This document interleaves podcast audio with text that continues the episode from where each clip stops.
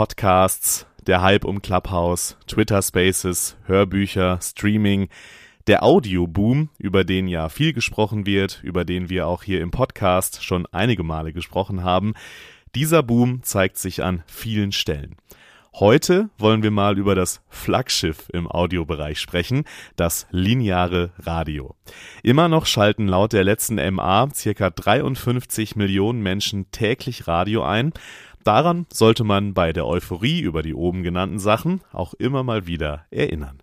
Aber klar ist, lineares Radio muss sich wandeln, muss einen Weg finden, auch im digitalen zu bestehen. Ein Ansatz dabei können Special Interest Programme sein. Warum sie eine Chance sind und welche Möglichkeiten es da gibt, darum geht es jetzt in diesem Podcast. This is Media Now, der Podcast der Medientage München.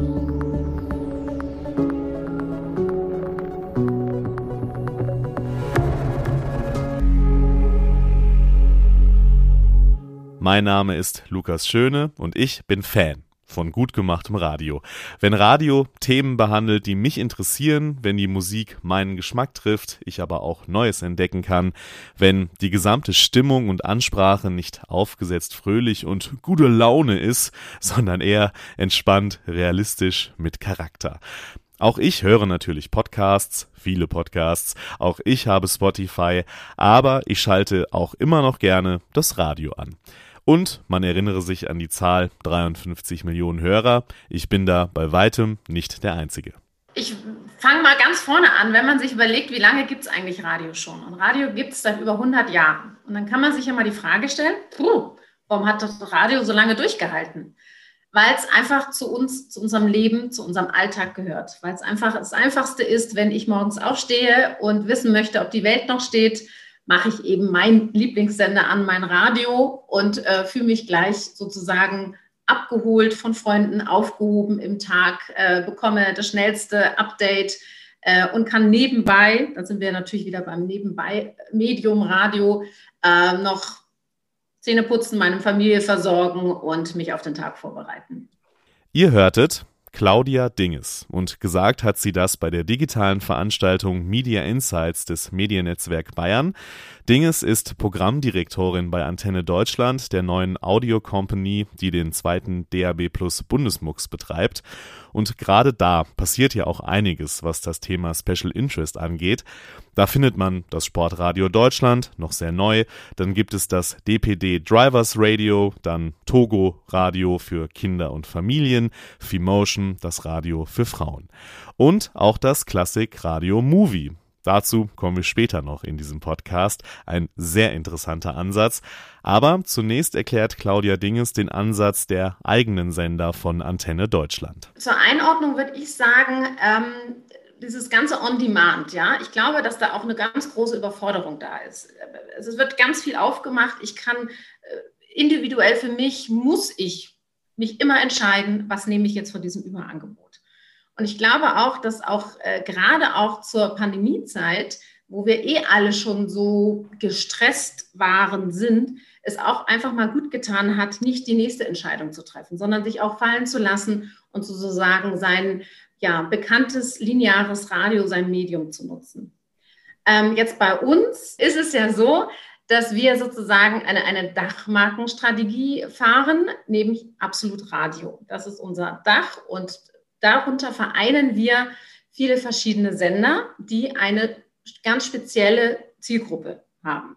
Also wir haben Absolut Hot, die ganz Jungen, dann haben wir Absolut Top, so ein bisschen der Mainstream-Radio, äh, Infotainment, ähm, wir haben Absolut Bella, Schlagerradio, wir haben Absolut Oldie Classics, das ist so ein bisschen Nostalgie, ich äh, beam mich zurück in die 80er Jahre und Relax, sage ich immer, ist unser Wellness-Sender. Ähm, ich entspanne dort und bekomme, ja, Kuschelrock. Das ist natürlich, ähm, finde ich für uns total spannend, ähm, eine, eine, eine, eine, Strategie, dass wir eben sagen, unter unserem Dach Absolut Radio kommt jeder von uns, von euch, die jetzt hier gerade zuhören, in dem Moment in ihrer Stimmungslage, in ihrer Emotion, ihren Lieblingssender. Und wenn ich also gestresst ähm, aus der Arbeit komme, schalte ich vielleicht relaxed an. Wenn ich irgendwie äh, äh, die Party der 80er Jahre abschweben möchte, bin ich bei Oldie Classics und lasse ein bisschen Nostalgie zu. Oder ich brauche es einfach mal total hot und äh, will es krachen lassen, dann ist es eben absolut hot. Mhm. Und ähm, deswegen ich, ist es für uns schon ähm, die Zukunft des linearen Radios, dass wir eben speziell auf Zielgruppen uns orientieren. Besonders die junge Zielgruppe zu erreichen, ist eine Herausforderung, was Antenne Deutschland mit dem Sender Absolut Hot versucht. Über alle Kanäle soll da die Marke etabliert werden, zum Beispiel mit der kürzesten Morningshow Deutschlands auf TikTok, wo in 60 Sekunden über das Thema des Tages gesprochen wird. Ziel, eine Community aufzubauen. Natürlich geht es darum, um, um, absolut hot bekannt zu machen, ne? also über diese Plattformen. Also wir werden jetzt, denke ich, die, die, die das junge Publikum äh, jetzt nicht bekommen, indem wir einfach sagen, es gibt einen Radiosender, sondern wir müssen sie ja dort treffen, wo sie sich äh, rumtummeln.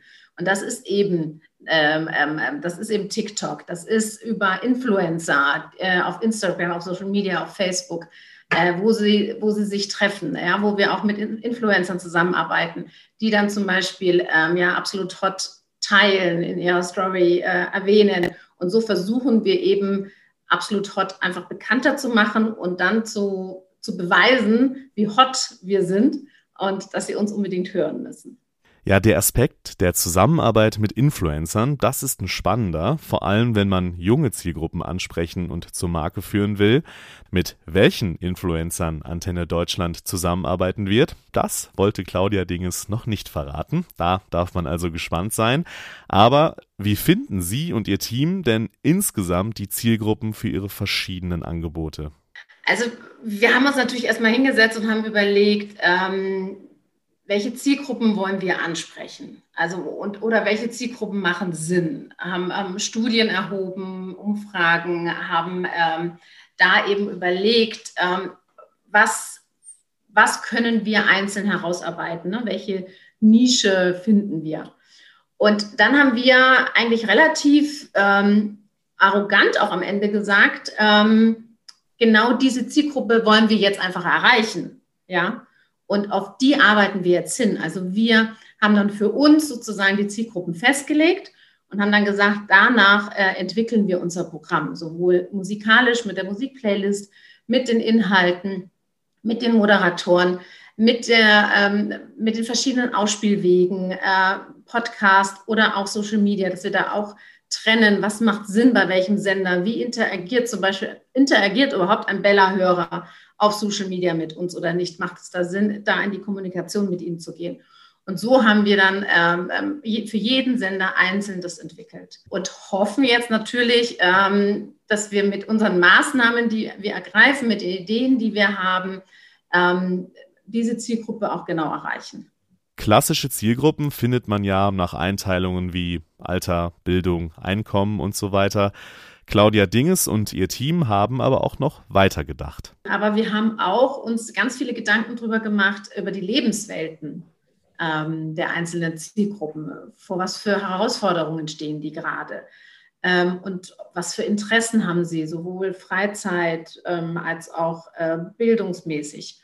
Und dann muss man noch dazu sagen, ähm, haben wir festgestellt, dass DAB Plus es ist jetzt nicht viel, aber äh, ist eher männlich geprägt. Also wir haben eher männliche Hörer bei DAB+.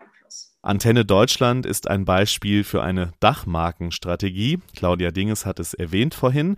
Unter dem Dach Absolut haben sich verschiedene Angebote für verschiedene Zielgruppen herauskristallisiert. Ein anderes Beispiel für Special Interest Radio, wo das schon lange sehr erfolgreich gemacht wird, ist das Klassikradio aus Augsburg. Richard Görlich ist da Geschäftsführer und Chief Content Officer und hat bei Media Insights mal die Strategie erklärt und auch, was es mit dem neuen Angebot Klassikradio Movie auf sich hat, einem neuen DAB Plus Angebot nur für Filmmusik. Klassikradio Movie ist äh, dazu muss man ein bisschen in die Geschichte von Klassikradio schauen. Ähm, das nächste Nischenangebot und damit eigentlich nur eine logische Konsequenz aus dem, was Klassikradio schon immer war, nämlich ein radikaler Veränderer und ein Radikalansatz, Radio, das eine Nische ist, zum Mainstream zu machen. Denn wenn wir ehrlich sind, ist jede Nische oder steckt hinter jeder Nische, glaube ich doch, der Ansatz, wir wollen damit erfolgreich sein. Wir wollen es gut vermarkten können. Dazu brauchen wir Reichweiten, dazu brauchen wir Erfolg, dazu brauchen wir Influencer, ja, die in, in, in dem gerade geschilderten Fall 20 sind. In unserem Fall sind sie 60. Äh, unser Influ Influencer heißt André Rieu, Rolando Villasson, Till Brönner. Ähm, solche Leute influenzen für Klassikradio ähm, auf unterschiedlichsten Ebenen, auch in den Social Media. Die sind da relativ affin. Und ähm, ich glaube, dass, dass diese, dieser Wille zur Veränderung eines, auch eines Genres vielleicht auch die Idee von Klassikradio war. Man muss sich vorstellen, Ende, ähm, in den 90ern war Klassikradio in Hamburg ein äh, privat finanzierter Radiosender in Verlegerhand, in vielerlei Verlegerhand, äh, hochdefizitär und nicht sehr erfolgreich, was die Reichweiten anging. Dann kam Uli Kubak, mein jetziger Chef und CEO, und hat sich das angeschaut und, glaube ich, genau diese Überlegung gehabt, wie können wir mit einem radikalen Ansatz aus dieser Nische eigentlich ein erfolgreiches Produkt machen, das es heute ist, mit knapp sechs Millionen Hörern. Und ich glaube, der Ansatz war weniger auf Umfragen zu hören, Zielgruppen zu analysieren, sondern aus einer eigenen Überzeugung zu sagen, was, wie würde ich denn Klassik hören? Wie würde ich es genießen, eine Musik zu hören, die erst, die, die im Ruf steht, sehr anspruchsvoll, sehr elfenbeinturmhaft zu sein und auch ein bisschen anstrengend. Dann hat man den Ansatz gemacht, wir spielen einfach Stücke. Wir spielen nicht mehr Werke in 17 Minuten Länge, wir spielen Stücke von drei, vier Minuten Länge, wie Pop-Sender das tun. Und äh, das hat zu enormer Aufwallung bei vielen äh, Konkurrenten oder, oder Mitbewerbern, in, vor allem im öffentlich-rechtlichen Sektor geführt, ähm, die das äh, Konzept heute übrigens frohgemut kopieren, weil es erfolgreich ist und weil es auch eine Art und Weise ist, aus der Nische Mainstream zu machen. Bei Classic Radio Movie war die Überlegung auch nicht Analyse gesteuert, sondern wir machen seit Jahren im November und Dezember, immer um Weihnachten herum, eine Tournee mit unserem eigenen Orchester, das Klassik Radio Pops Orchester. Und da spielen wir Filmmusik. Und wer mal in so einem Konzert war, äh, und ich denke, ich spreche hier vor lauter musikbegeisterten Menschen, der, der, der spürt die Begeisterung von Menschen, die im Publikum sitzen und das Zusammenwachsen von Orchester und Publikum bei einer Musik, die so emotional ist wie Filmmusik. Filmmusik, gebe ich zu, kann auch mal sehr sphärisch sein und ja, so atmosphärisch, wenn es, aber es ist vor allem eine extrem emotionale Musik. Und wer das erlebt hat, kann eigentlich nur da rausgehen als Radiomensch und sagen, wieso machen wir eigentlich keinen Sender mit nur dieser Musik, wenn die offensichtlich die Menschen so anspricht. Und das war die Grundidee, als sich diese Lizenz aufgetan hat, zu sagen, wir spielen sehr erfolgreich Filmmusik, wir stehen auch für Filmmusik, wir haben diese Kombination aus Filmmusik und Klassik, wenn nicht erfunden, dann doch miterfunden, für den deutschen Radiomarkt sicherlich erfunden und ähm, lass es uns versuchen. Lass es uns versuchen. Also mutig sein, auch mal was wagen. Das Klassikradio hatte mit dem Ansatz, den Richard Görlich gerade vorgestellt hat, Erfolg. Und ein weiterer positiver Aspekt, den Special Interest Radio mit sich bringt, ist die oft sehr stark eingebundene Community. Das beobachtet Richard Görlich auch beim Klassikradio. Wir haben ein sehr kommunikatives äh, Publikum, das muss man sagen, sehr kommunikationsfreudiges Publikum, weil es sehr an der Musik hängt und weil es auch Fehler es verzeiht Fehler, aber es sagt uns auch, wenn wir Fehler machen, weil diese Musik nun mal sehr, hm, sagen wir, bei manchen fast schon einen musikwissenschaftlichen Hintergrund hat. Also wir haben da starkes Feedback, starkes emotionales Feedback und das zeigt uns schon, dass wir da auf der richtigen Straße liegen können. Ob wir es tun, will ich auch noch betonen, das wissen wir noch gar nicht. Ich weiß es nicht, ob wir richtig liegen, aber die ersten Reaktionen sind emotional sehr positiv. Wir machen noch keine große Werbung. Wir versuchen das gerade so einzuweben in die Marke. Wir machen nicht mal Cross-Promo on Air für auf Klassikradio, sondern wir gucken, wie entwickelt sich das erstmal. Und ja, ich glaube, wir sind auf gutem Weg, aber wir gucken uns das sehr genau an, ähm, diskutieren alle möglichen ähm, Optionen rund um den Sender. Wir wollen natürlich auch ein Angebot bieten, das nicht Klassikradio kannibalisiert in, in einem Sinne von, äh, sondern ergänzt und ein Special Interest Angebot machen, das sich sehr gut entwickeln kann. Und die ersten Zahlen weisen auch schon darauf hin, dass es sich sehr gut entwickelt. Bei der zweiten MA-IP Audio im Jahr 2021 gehörte Klassikradio Movie mit 82 Prozent Zuwachs zu den größten Gewinnern. Insgesamt outet sich Richard Görlich als großer Radiofan, weil er von den Stärken überzeugt ist. Also Radio, wissen wir alle, ist, ist ein Begleitmedium. Und manchmal höre ich tiefer rein und dann lasse ich es wieder laufen. Und wenn es gut ist, lasse ich es sehr lange laufen. Und ähm, das ist, glaube ich, bei der Klassik genauso. Und da können wir, da machen wir dann einen guten Job, wenn wir diese Musik so kuratieren, dass das möglich ist. Im Streaming ist es eine ganz andere Aufgabe. Situationen beschreiben mit Musik, situative Channels machen. Wir wissen zum Beispiel, dass bei uns im Abo-Service die Leute vor allem vier, fünf Channels hören. Und die immer wieder und wieder, weil sie sagen, das ist genau mein Ding. Da, da, da, hat, da trifft jemand meinen Geschmack. Okay, dann machen wir das halt immer besser. Dann versuchen wir diesen Channel für dich immer besser zu entwickeln. Und speziell seine Überzeugung für Special Interest kommt aus einer Phase, ja, sogar des Zweifelns. Aber ich muss auch zugeben, das Radio hat mich auch eine Zeit lang verloren. Und deswegen ist das Thema Special Interest äh, für mich so wahnsinnig spannend, weil ich glaube, dass es ein Stück weit ähm, wahrscheinlich bei, das Beste aus beiden Welten die Zukunft des linearen Radioangebotes ist, weil wir damit etwas können, was kein Algorithmus kann. Und das ist so ein, ja auch meine etwas steile These, die sicherlich ein bisschen polemisch ähm, äh, ähm, war, dass ein Musikredakteur immer noch besser ist als der beste Algorithmus. Eine vielleicht etwas steile These, das sagt er auch selbst, aber diese These zeigt, wenn man seine Nische findet, in diesem Fall die Klassik, dann ist da auch sicherlich was dran und dann kann man mit linearem Special Interest Radio einen Mehrwert bieten und auch im schier unendlichen digitalen Angebot noch ein Alleinstellungsmerkmal haben.